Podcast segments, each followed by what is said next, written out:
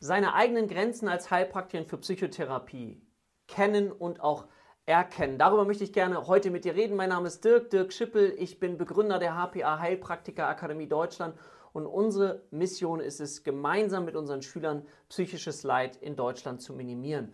Und deswegen wollte ich mir dieses Thema einfach mal kurz herausgreifen. Es ist auch so ein, ich finde, so ein bisschen heikles Thema, aber mir ist es wichtig, dass wir an dieses Thema auch mal rangehen und das Thema miteinander besprechen. Also die eigenen Grenzen erkennen. Was meine ich damit? Die Grenzen erkennen, was kann ich psychotherapeutisch behandeln und was kann ich nicht behandeln. Jetzt gibt es natürlich unterschiedliche Berufsprofessionen, die wir neben uns haben. Ja, wir haben einerseits Heilpraktiker, Heilpraktiker für Psychotherapie, das ist unsere Berufsgruppe, das ist die Berufsgruppe der Nicht-Akademiker und wir haben die Akademiker, also das heißt die psychologischen Psychotherapeuten, wir haben die Mediziner, also Ärzte, Psychiater, die auch Medizin studiert haben und sich dann vorwiegend mit Psychopharmaka beschäftigen. Und es ist wichtig aus meiner Sicht zu verstehen, okay, wer beschäftigt sich mit was und an wen kann man möglicherweise jemanden dann auch abgeben.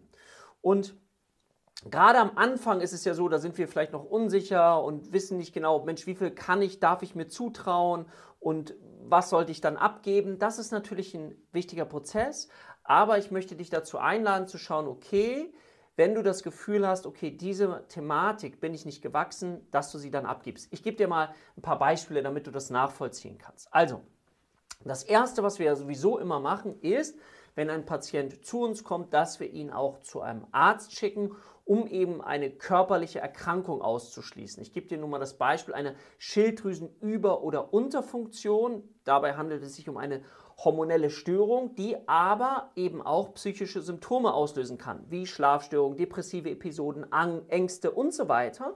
Und für uns ist es wichtig, dass als erstes das Körperliche ausgeschlossen wird und wir dann erst psychotherapeutisch behandeln. Also es gehört zur verantwortungsvollen Aufgabe eines jeden Behandlers, Therapeuten dazu, eine Person auch zu einem Arzt zu schicken, wenn wir psychotherapeutisch behandeln möchten, damit das erstmal wirklich geklärt ist. Das ist das eine. Dann haben wir im Rahmen der Sorgfaltspflicht eben auch bestimmte psychische Erkrankungen, die so tiefgreifend sind, dass wir sie so nicht behandeln können, also primär. Was meine ich damit? Zum Beispiel denk mal an das Thema Schizophrenie, eine tiefgreifende seelische Störung, wo eben die Basis dafür, das ist zumindest fachweltbezogen, klar ist, dass als erstes eine psychopharmakotherapeutische Behandlung im Vordergrund steht, die überhaupt erst die Basis schaffen kann, um psychotherapeutisch auch mitzubehandeln. Also beispielsweise die Schizophrenie, tiefgreifende seelische Erkrankung, geht zum Beispiel einher mit so etwas wie Warnthemen. Ja, ich habe das Gefühl, ich werde verfolgt, möglicherweise auch sehr paratyme Warnthemen, also bizarre Warnthemen, es kann einhergehen mit sogenannten Ich-Störungen. Ich habe das Gefühl, mir werden Gedanken eingegeben. Oder auch mit Wahrnehmungsstörungen in Form beispielsweise von Halluzinationen. Ich höre Stimmen. Und da gilt dann, wie gesagt, erstmal die Behandlung psychopharmakotherapeutisch, um dann die Basis zu schaffen für eine Psychotherapie. Okay, und da wird der Psychiater mit einbezogen. Da kann es auch sein, dass jemand in einem stationären Setting mit eingebunden wird. Und da gibt es natürlich noch eine weitere oder weitere Erkrankungen, die in diesen Bereich mit reinspielen. Deswegen ist es wichtig auch zu gucken, aha, was kann ich leisten, was kann ich nicht leisten. Und ich möchte dir mal ein Beispiel geben, auch aus meiner eigenen Praxis. Und zwar äh, kam eine Patientin zu mir mit dem Thema Schlafstörung. Sie konnte nicht schlafen. So, jetzt hört man das erstmal, okay, und dann geht es natürlich, wichtig, mir immer wichtig, in eine fundierte Anamnese und Diagnostik. Ganz, ganz wichtiges Thema. Erst wollen wir einen Patienten genau verstehen, bevor wir dann später eine Psychoedukation oder auch einen Therapieplan einladen. Weil wenn wir einleiten, wenn wir nur an dem Thema, jetzt in diesem Beispiel, an dem Thema Schlafstörung, wenn ich da nur geblieben wäre, hätte ich einen zentralen Mechanismus eben nicht erkannt. Das ist ein Symptom, aber die Ursachen lagen viel tiefer. Das heißt nicht, dass wir natürlich psychotherapeutisch intervenieren können, dass jemand besser schlafen kann. Warum? Wenn jemand besser schlafen kann, oh, eine höhere Regenerationsfähigkeit, ich fühle mich wieder nicht so erschöpft, ich kann wieder klarer denken und das hat natürlich einen positiven Einfluss auf alles weitere, was kommt. Nichtsdestotrotz ist es wichtig, das dahinterliegende zu erkennen, um dann eben zu schauen, okay, kann ich das behandeln. In diesem Fall war es so, dass die Frau nicht schlafen konnte und sie hatte eine Beziehung und die hatte, war sie erst neu eingegangen und sie hatte ganz viele Jahre lang keine neue Beziehung. Das war so die erste Beziehung nach ganz, ganz vielen Jahren für sie, weil sie eine extreme Beziehungsangst hatte. Wenn wir jetzt biografisch hineinschauen, ich mache das etwas verkürzt, dann ist es so, dass in der Anamnese und Diagnostik sich dann ziemlich schnell gezeigt hat, dass sie neben erstmal symptomatisch, neben den Schlafstörungen auch so panikartige Zustände hatte. Sie hatte einen neuen Freund, der lebte allerdings im Ausland. Es gab eine Zeitverschiebung und sie hat sich gefragt, was macht der, wenn wir nicht miteinander sprechen? Er hat keine Nachricht geschrieben, also mit ganz viel Unsicherheit verbunden. Und dann im Zusammenhang mit der biografischen Anamnese hat sich sehr schnell gezeigt, dass wir hier im Bereich von einem Bindungs- und Entwicklungstrauma sind. Also auch wieder eine schwerwiegende psychische Erkrankung. Wir haben, wie gesagt, das Thema Schlafstörung, das ist das Symptom, aber wenn wir tiefer schauen, dann zeigte sich eine tiefgreifende Bindungsstörung, Entwicklungsstörung, die biografisch erklärbar war. So, das, das, das die große Angst, die größte Angst war, sich einzulassen ja, auf etwas. So, und jetzt ist es wichtig, an dieser Stelle eben zu schauen, okay, bin ich in der Lage, bin ich ausgebildet darin, jemanden zum Beispiel traumatherapeutisch zu begleiten? Habe ich bestimmte, erstens Instrumente gelernt, wie beispielsweise EMDR-Therapie, Traumatherapie, NARM, Somatic Experiencing, ähm, Klopftherapie. Es gibt ja eine ganze Reihe von unterschiedlichen traumatherapeutischen Werkzeugen und gleichzeitig, davon bin ich ein großer Freund, ist, verstehe ich Trauma? Kenne ich überhaupt die unterschiedlichen, also Schocktrauma, die Situation, ähm, Entwicklungstrauma, Bindungstrauma? Habe ich mich mit dem Tra Thema Trauma intensiv auseinandergesetzt? Was bedeutet das? Weil das kann immer wieder passieren, auch in der Praxis, dass jemand kommt, beispielsweise auch mit Panikattacken und okay, wir sind, und dann ist das eingebettet in ein traumatherapeutisches Thema. So, und jetzt ist es wichtig, was weißt du? Kannst du Psychoedukation? Kannst du Dinge schon erklärbar machen? Kannst du Modelle erklären? Also wie weit bist du auf deinem Weg und was darfst du eben noch lernen? Und ich zum Beispiel hatte den Impuls bei dieser Patientin, also es ging schon auch um das Thema Entlastung, Schlafen, um mehr Regeneration zu haben, weil das sorgte dafür, dass sie auch nicht mehr richtig in der Lage war zu arbeiten und nicht mehr richtig arbeitsfähig war, was natürlich total klar ist. Aber wichtig ist, aha, das dahinter zu verstehen. Schlafen, das Thema Schlafstörung anzugehen, es zu verbessern, ganz klares Thema. Aber ich merkte, okay, hier braucht es noch etwas. Und dann habe ich eben aufgrund dessen, und das würde ich dir auch raten, dass du, wenn du ein guter Diagnostiker wirst und das verstehst und die Gesamtheit eines Menschen verstehst, kannst du eben viel bessere Hilfestellung geben. Ja? Deswegen lohnt sich das Lernen auch in so einer Ausbildung. Je mehr Wissen du hast, desto mehr weißt du, aha, an wen könnte ich noch weitergeben, was könnte ein Thema sein, was könnte hier besonders wichtig sein. Und bei dieser Patientin hatte ich das Gefühl, dass es ganz wichtig ist, den Körper mit einzubeziehen und habe ihr dann etwas empfohlen, das nennt sich Somatic Experiencing. Ja? Wer sich mit dem Thema Trauma schon mal beschäftigt hat, Peter Levine, der weiß, dass das eine Form ist, also wo wir an den Punkt kommen, nur reden hilft nicht oder reden reicht nicht, sondern es geht darum, den Körper mit einzubeziehen, um dann bestimmte Erfahrungen zu machen, die es dem Patienten erleichtern, im Alltag klarzukommen, aber eine tiefere Ruhe zu bekommen.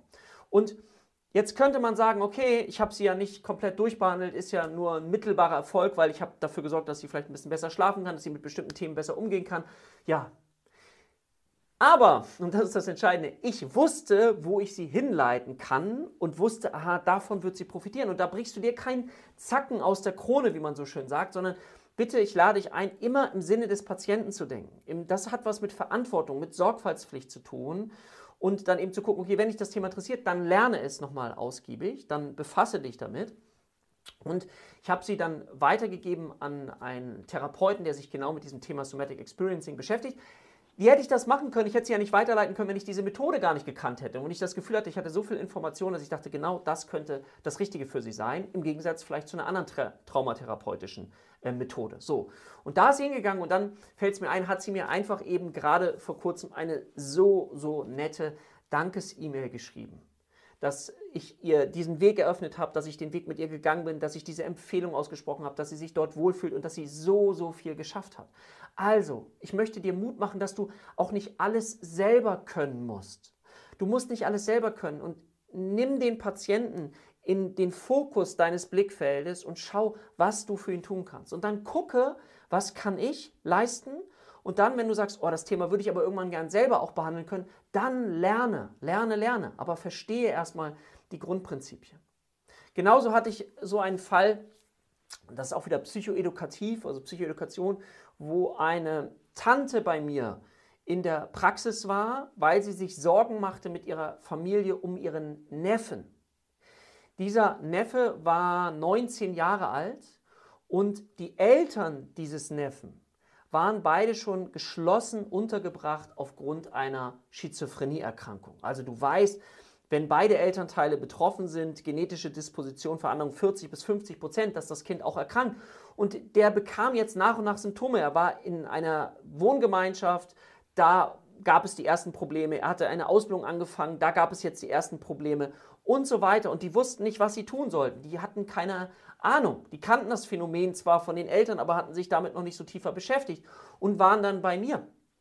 Muss ich mal überlegen, ich weiß gar nicht mehr, wie die auf mich gekommen sind. Und dann habe ich mit denen Psychoedukation gemacht. Das heißt, ich habe den Jungen nicht behandelt, aber ich habe so eine Schritt für Schritt Folge aufgebaut, was so die nächsten Schritte sind im Rahmen der Anamnese, der Diagnostik, wer, was überhaupt die richtige Berufsprofession ist, nämlich ein Psychiater jetzt an dieser Stelle, um das eben beurteilen zu können, um das ähm, dann auch möglicherweise medikamentös einzuregulieren, all diese Dinge. Also so eine Art Schritt-für-Schritt-Plan entwickelt, der dem der Familie, also Onkel, Tanten, eben das Gefühl gegeben hat, okay, wir wissen jetzt überhaupt, was wir tun müssen. Im Sinne auch von Wohngruppen, raus aus der Wohngemeinschaft, all die Dinge. Du musst dir vorstellen, das sind ja Laien, die haben ja gar keine Ahnung, die machen sich nur Sorgen.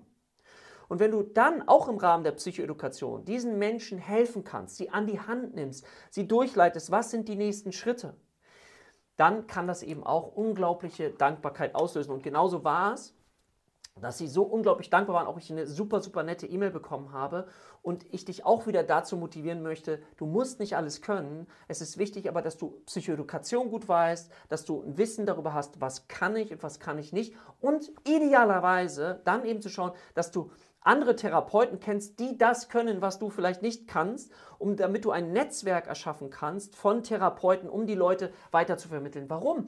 Weil das fällt auf dich selber zurück, weil die wissen, okay, wenn irgendwas ist, dann geh zu dieser Person, die hilft dir. Wenn sie entweder sie hilft dir therapeutisch oder sie weiß aber jemanden, der an dieser Stelle dann eben helfen kann. Ja? Und deswegen erkenne deine Grenzen, achte deine Grenzen Überfordere dich selber auch nicht. Warum? Ja? Also sorg dafür, dass du die Dinge, die du therapeutisch machst, richtig gut kannst. Du kannst nicht allen Patienten helfen. Spezialisiere dich, das sage ich immer wieder, positioniere dich auf das, was du gerne machen möchtest. Dann lerne so intensiv, dass du anderen Menschen dabei helfen kannst. Kenne deine Grenzen und dann bau dir ein Netzwerk auf und dann leite diese Patienten weiter, sodass ihnen auf jeden Fall geholfen wird, weil es kommt auf dich zurück. Das ist eine ganz liebevolle Einladung und auch im Rahmen der Sorgfaltspflicht finde ich das ganz, ganz wichtig, das nochmal zu sagen, dass wir eben auch unsere Grenzen kennen. Das gilt übrigens auch für die anderen Berufsprofessionen. Also nicht, dass du denkst, das gilt nur für uns. Ja? Ich durfte einmal leider auch eine Erfahrung ähm, mit einer Kinderärztin machen, die ihre Grenze nicht erkannt hat und ich weiß nicht, warum nicht in der Lage war zu sagen, Mensch, an diesem Punkt weiß ich nicht weiter, bitte gehen Sie mal zu einem anderen Arzt, der sich mit dem Thema besser auskennt. Ich hatte das große Glück, dass wir dann jemanden getroffen haben, der uns eine Empfehlung gegeben hat für ein spezielles Thema im Bereich Kinder und wir dann pff, großes Glück gehabt haben, jemanden dort zu haben. Ja? Also das gilt für alle Berufsgruppen und es geht mir überhaupt nicht um Blaming und irgendwas, jemand fertig nein, Einfach erkenne deine Grenzen. Ich habe es jetzt oft gesagt, das gilt für alle Menschen, für alle Berufsgruppen und das muss ähm, das ist überhaupt nichts Schlimmes. Ja, nutzt das als Stärke, dass du eben weißt, was kann ich, was kann ich nicht, hat eine Klarheit und auch eine Klarheit, was du dann eben weitergibst im Rahmen der Sorgfaltspflicht. Ja, mal ein etwas anderes Video. Wenn dir das Video gefallen hat, wäre ich dir dankbar, wenn du dem Ganzen einen Daumen nach oben gibst, den Kanal abonnierst, die Glocke abonnierst, dann verpasst du nämlich kein Video mehr. Es ist völlig kostenfrei. Schreib auch gern was in die Kommentare, wenn du noch eine Ergänzung hast wenn du eine Sichtweise hast. Darüber freue ich mich auf jeden Fall sehr. In diesem Sinne, bis bald, dein Dirk.